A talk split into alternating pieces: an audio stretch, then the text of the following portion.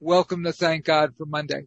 I'm Brother Greg Cellini of the Franciscan Brothers of Brooklyn and Seton Hall University class of 1985. My great pleasure to be back with you today. Our wonderful millennial co-host Gina Pirro, St. Francis College class of 2017 is with us. Hello, Gina. Hey there, Brother Greg. The purpose of Thank God for Monday is to inspire you, our audience, to take personal responsibility for your professional satisfaction. We want to provide you hope, healing, and peace in these unprecedented, turbulent, uncertain times and motivate you to search deep inside yourself in the quest for fulfillment. Listeners, it's really up to you as to how you utilize the information we provide today. Take full accountability for the decisions you make and the resulting outcomes. Now, one of the goals of our show, thank God for Monday, is to introduce role models. Role models of people who take very, very bold steps in their lives. We are greatly honored today to have with us a most special guest. His name is Chad E. Foster. Chad is the author of Blind Ambition, How to Go from Victim to Visionary. Hello and welcome to Thank God for Monday, Chad. Thank you, Brother Greg and Gina. I appreciate you having me here. Thank you for that warm introduction. Ah, uh, the pleasure is absolutely ours. We're very curious. Uh, where do you consider your hometown, uh, Chad? And uh, tell us about your growing up, please. Yeah, so I grew up in Knoxville, Tennessee, and lived there for the first 25 years of my life and, and living there, you know, was a bit of an unusual time period for, I, I would think, according to most standards, you know, growing up when I was about three years old, my parents noticed that I had difficulty seeing in really dimly lit rooms. So they took me to Duke University where I was diagnosed with an inherited retinal condition, an eye disease. And my parents were cautioned that at some point in my life, it was very likely that I would go blind. But because I was you know, able to see and, and be pretty active, instead of signing me up for a special school for the blind as the doctors recommended, they signed me up for soccer. and so wow. I, I played sports. I played football and basketball and soccer. In high school, I wrestled and ran track and, and drove a car and you know, lived a very active lifestyle for the great majority of, of my childhood. And then when I was in college at about 21 years old, was a, roughly between the ages of 19 and 23 is when my eyesight really began to deteriorate to where what the doctors had predicted came to fruition. And so I was in college when my eyesight really faded to black and I had to get a medical withdrawal from my major. I wanted to go into the pre-medical field because I, I wanted to go and, uh, and help people. And, uh, all of a sudden that, that was called into question because I wasn't even sure if I could help myself. You know, I'd seen myself as hard charging young man ready to hopefully make a difference in people's lives. And, and now I wasn't even sure if I could walk independently. So it's really hard to see yourself as hard charging and, and how do you, how do you help other people when you're not even sure if you can help yourself? So that was a difficult time for me in in, uh, in my early twenties. We are so blessed to have someone of your ilk on. Thank God for Monday today. And just to do a little bit of a deeper dive on what we just talked about, did you notice, Chad, uh, a change in your eyesight? Was it all at once or was it kind of a gradual diminishment, if you will? It was gradual for a, you know, some period of time. Uh, it I, I noticed small, small changes by the time I got to 18, 19 years old. I started to notice the slide began to happen more quickly. And so the symptoms would be, it was almost like looking through a fog.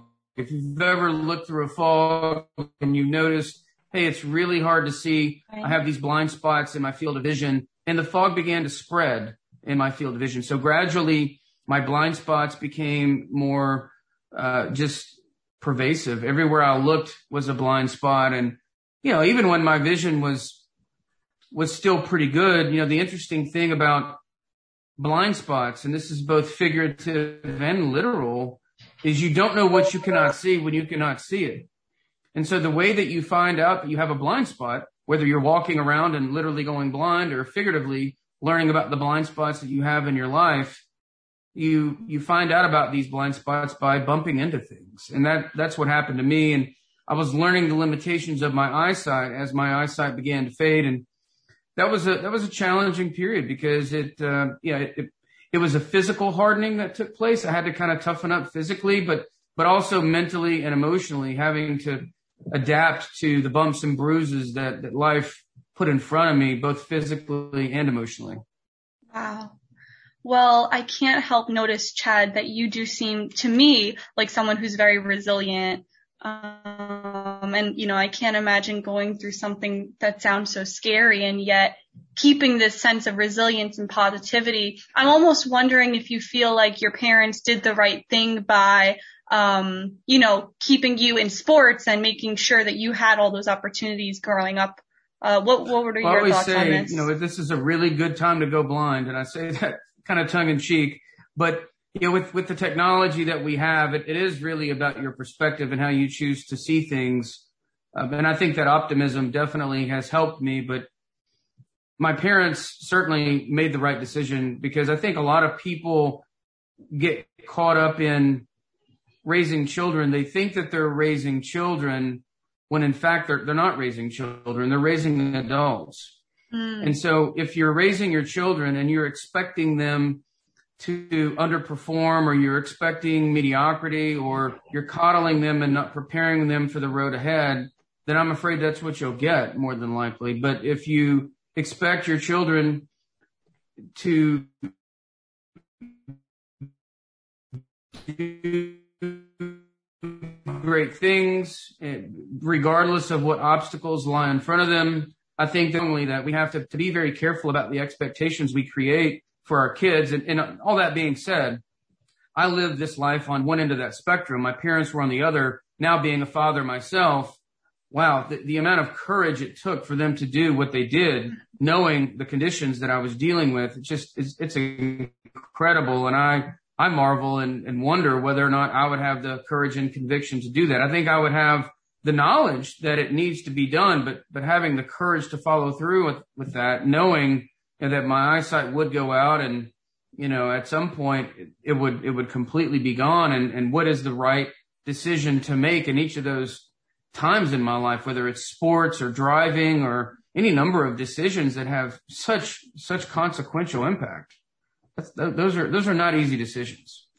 Absolutely. And the reason I ask and thank you, Chad, is because, you know, we never know there might be a listener today who's going through something similar or even the same situation. So to hear from your perspective how it impacted you, it sounds like something that was actually positive um, in a way that, that could be very helpful for them as well. Absolutely. Now, you mentioned um, a little bit about your experience growing up, and where did you go to college? Well, I did my undergraduate work at the University of Tennessee in Knoxville, so that was my hometown. I grew up there. It's a big university town. Knoxville is. Right. We're big, big into athletics. You know, the football team. We were actually really good back then. We won the national championship. We've we've, wow. had, we've had a tough run of luck, you know, as of late. In the last ten or fifteen years, it's not been quite as quite as enjoyable, but but you know we still cheer nonetheless, and and hopefully we're going to get things turned around. But I, I went to UT, and as I mentioned earlier, wanted to go into the pre medical field because I wanted to help other people, and ended up getting a change in major when I was there. Uh, and switched, mm-hmm. you know, as I went blind, I had to flush essentially 85 hours of credit down the drain and start all over oh because I, I wasn't able to pursue what I wanted to do. I was in a couple of classes, anatomy and physiology, and part of those classes included identifying parts of the human body. And so we were, you know, in, in the, in the lab looking at cadavers and I don't mind to feel around, but you have to draw the line somewhere. I was not prepared to feel the human cadaver to identify parts on it. So I said, you know, maybe this isn't for me. And obviously there was a lot of, a lot of, uh, you know, challenges that I was facing at the time on top of all of that. And so I just opted to pivot and go into business because I thought business was flexible enough. I wasn't sure what I wanted to do because I wasn't even entirely sure what I could do. I had just gone blind. I wasn't familiar with the tools available. And so I went into business because I thought at least it would give me optionality in terms of what I could do with it once I figured out what I wanted to do. And uh, it turns out that was that was a really good decision for me as I as I worked through the psychology of the decisions that I had in front of me and, and knowing that you know the person that I had imagined I would be was just as just as dead as those bodies that we were studying in anatomy and physiology and, and knowing that the dreams that I had for myself really how I imagined my future was no longer a possibility. So my you know, my self identity w- was called into question, and it was it's a really challenging time. What amazes me, and I have a feeling Gina as well, Chad, is your ability to uh, make some jokes like you just did about the dead bodies, certainly, and things of that nature. Uh, given your situation, uh, you certainly could laugh. have taken uh, a much more serious and, and somber tone to it, no doubt about that. Well, for me, humor's medicine. It's, it's medicine. It reminds me that, you know, look, this thing called life, none of us are getting out of this thing alive, right? And so we, we don't, we don't control all of our circumstances in our lives, but we can choose how we show up and how we enjoy or, or don't our circumstances. We choose the meaning we attach to things and you know, while I take my job and my family and everything very seriously, I'm, I do not take life so seriously that I cannot have fun. I can't joke because if I'm not joking and I'm not having fun, then to me, life is really just not worth living. So I want to have fun while I'm here. These are the circumstances I've been dealt. And so I'm going to make the best of them. And you can bet I'm, I'm going to drop a few jokes along the way, a few blind jokes for sure, just to kind of help ease the tension too. But but it's it's really just meant to to try and enjoy it because we're here for a short time and I think we have to take advantage of that. Wow. Your positivity is contagious, Chad. Now, this I can tell is already going to be one of those really inspiring shows. We, you know, all of our shows have some level of this, but um, I think some more so than others, right? And um, to hear about some of the challenges you've had in your life, how you've turned them around, how you, how you've used things like humor and positivity and learnings to get through, um, and bring yourself out stronger on the other side instead of letting it kind of catapult you into, you know, oblivion, which some people do, right? Um, yep. it could, it, I'm sure something like this could take a really big toll on someone's mental health, um, yeah. and spiritual health. So could you just tell us maybe a little bit about how you got through one of the lowest points in your life and how you stay motivated to move forward through it. Yeah. So, so obviously the lowest point for me was, was in college as I came to that realization that I was, I was going to have to start all over basically. And I was going to have to start all over without the luxury of eyesight. I was a, a visual learner and I wasn't sure again what I could do. Uh, the hopes and dreams for myself were all called into question. And I was feeling like a victim. I was down and out. I was feeling sorry for myself. It was all poor me. And I'm not here to tell you that I was exempt from that because I wasn't. There were, you know, several months, a year or two that it really got me down. And I went to get my first guide dog at Leader Dogs for the Blind and that for me turned out to be the real tipping point in my life. When I went there, I arrived on campus in their Rochester, Michigan facility and I had this woe is me mentality. I felt really bad for myself. I was, you know, the poor guy, poor me, woe is me. And after arriving there, I started to get to know some of my classmates there who were also there to get a guide dog. And some of them had more disability than I had. Some of them had mental impairments and, and they were also dealing with blindness. Some of them were on dialysis because they had diabetes that had also robbed them of their eyesight. And then some of them were deaf and blind and they were getting a dog to be independent. Now, for these particular people, we had to talk with an interpreter who would then sign into their hands. And that was the only way that they could communicate. Yet they were getting a guide dog to travel independently. Now, it's one thing when you meet someone on the street and you hear how rough they have it, but when you, when you live with someone for a month and see their challenges firsthand, it really etches it into your memory. And so that moment for me was a real tipping point. none of us control all the circumstances around us, but we all control how we react to a situation, how we choose to show up. And so that was my tipping point where I learned that the key to happiness is not what you have. It's not what you don't have. It's your perspective. It's how you choose to see the world around you. And all of that really is anchored to gratitude. And I was very fortunate to learn that lesson at an early age. And I had to pay a heavy price to learn that lesson. But no doubt I would much rather pay that heavy price and learn that lesson than, than to live my life looking for happiness externally. A lot of people live their entire lives looking for some external factor to create happiness for them. Maybe it's a job. Maybe it's a promotion. Maybe it's mm-hmm. getting into a certain school. Maybe it's a relationship. And they're not happy because they're waiting on something outside of them to make them feel happy. Where truthfully, real happiness, the kind of happiness that becomes your set point. You know, we all have these flurries of joy that we get. Maybe we get that promotion and we get joy. Maybe we get into the college that we want and we have that joy. Maybe we have that wonderful relationship and we get joy. Mm-hmm. But I think of happiness as your set point when things maybe aren't going great or you're not having an amazing day or you're having a down day. That really gets back to your perspective. And to me, that's really anchored to your gratitude that you have in life. You know, here I was 23 years old, had many years of eyesight, all of my hearing and kidney function.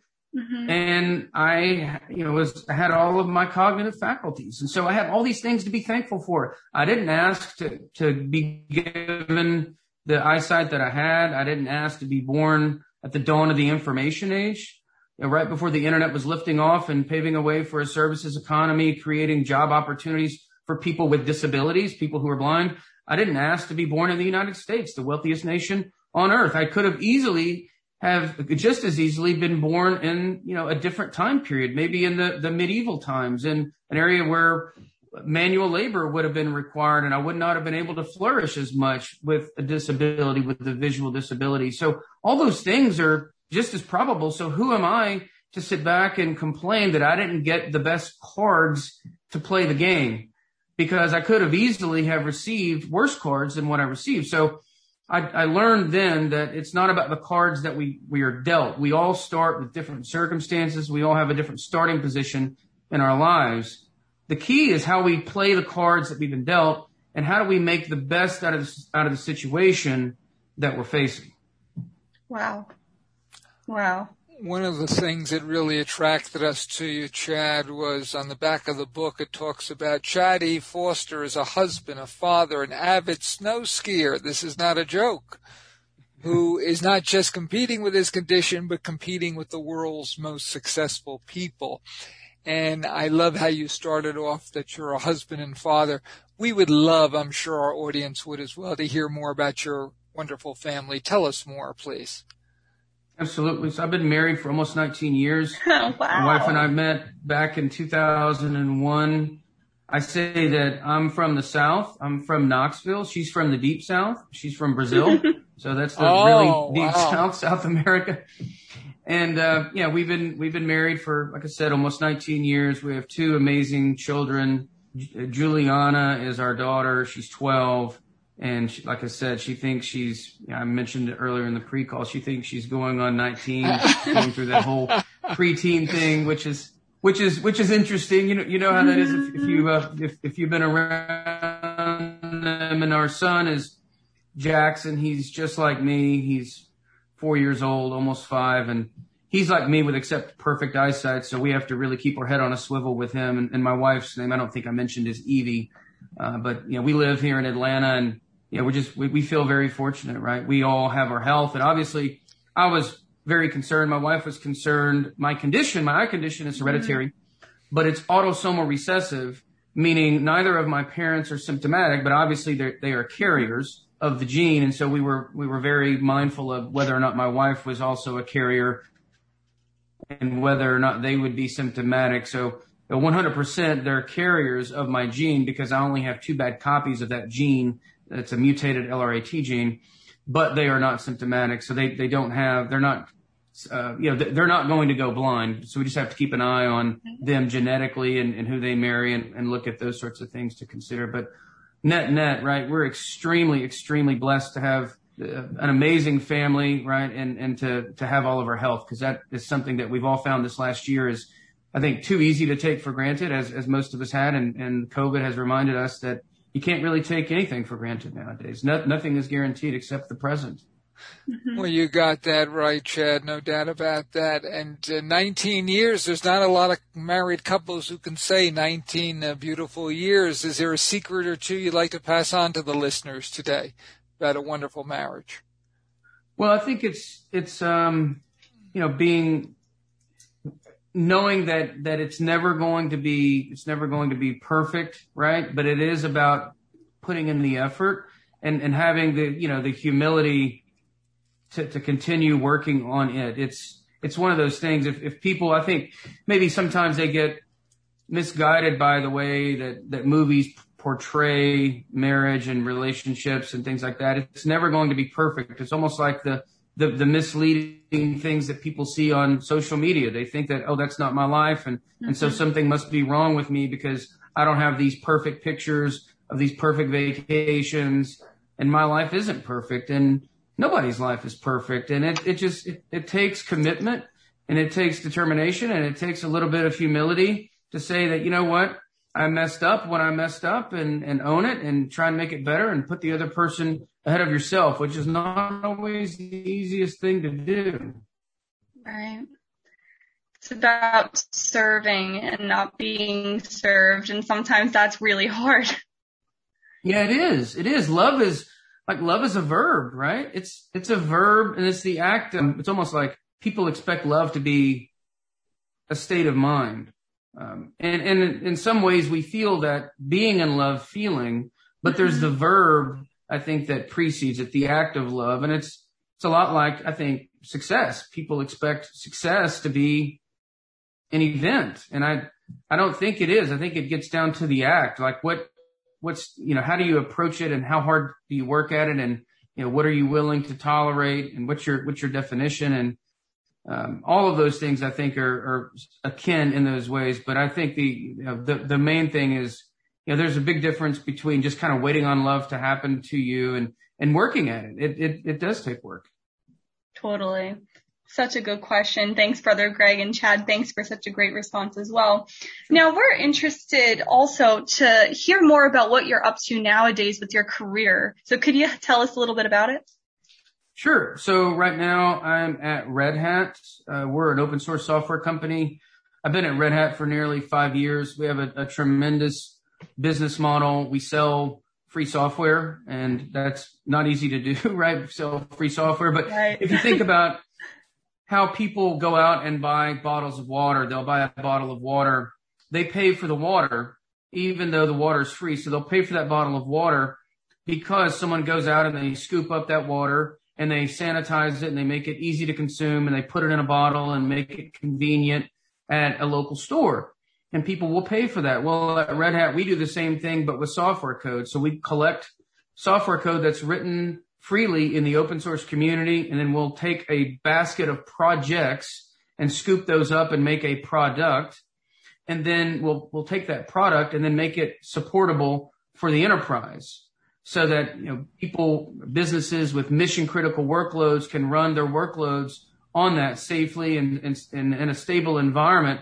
So they get this great velocity of innovation that takes place in the open source community but they really pay us so that we can help create the stability they need to, to consume the innovation in a way that doesn't jeopardize their ability to run mission critical workloads. And so in, in particular, you know, what, what I do is work in sales and uh, before joining the team that I'm on right now in our vertical industry team, I led our, our uh, finance team, our, our corporate and PNT finance team, and then also led our global deal desk. So my career for the last, gosh, uh, 15, 20 years has been all about deal making. And so I've been very fortunate to, to have a lot of experience with deals and, and doing larger deals. And, and that before joining Red Hat, I was in defense IT. So I worked on, you know, large programs in defense IT, multi-billion dollar programs. Before that, I was in the commercial outsourcing space, so working on multi-billion dollar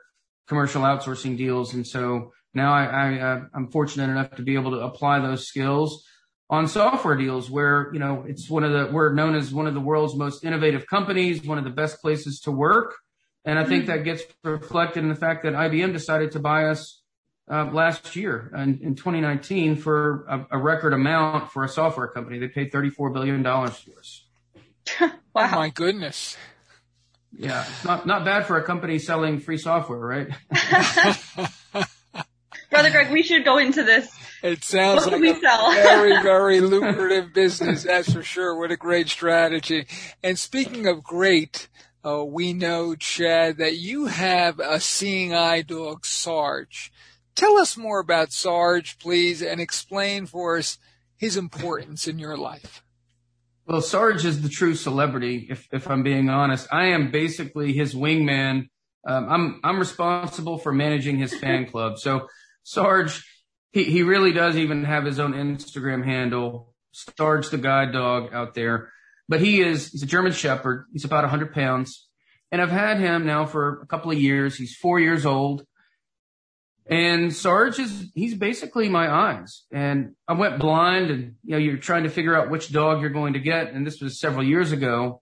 Uh, but I decided back then, if you're going to get a dog to watch after you, why not get a German Shepherd? Because that's what shepherds do are watch after people. And so Sarge definitely fits that bill. He is just, he's eager to make me happy. He lives to, to make sure that I praise him. And that's a big part of working with a guide dog is, is, is keeping it a game, you know, making it fun so that they want to do the work.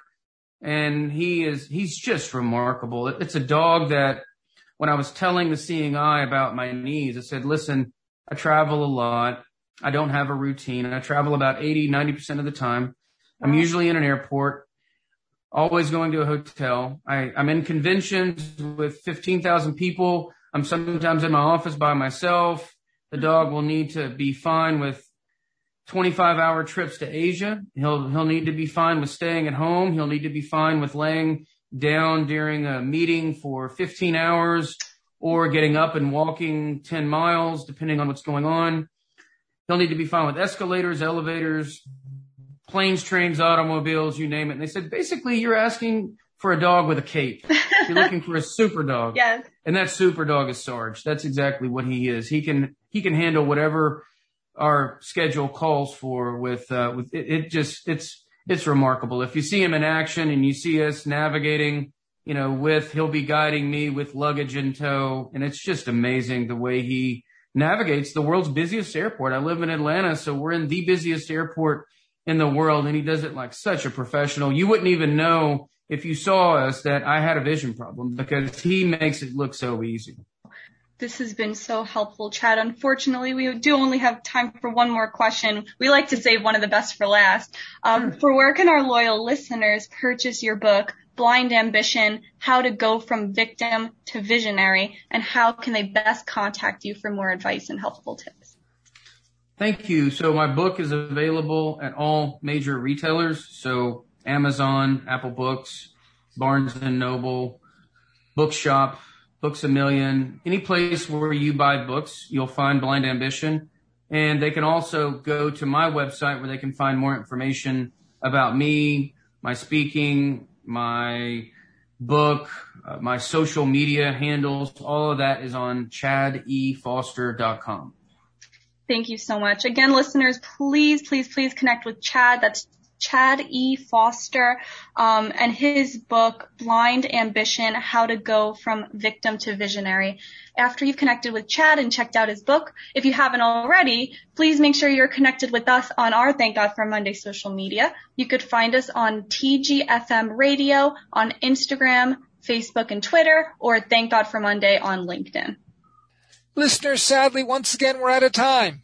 Gina, Brother Greg saying our hope and prayer is that when you wake up on Monday morning, just like Chad E. Foster Thank you, does, Greg. Thank you, you'll say, thank God for Monday.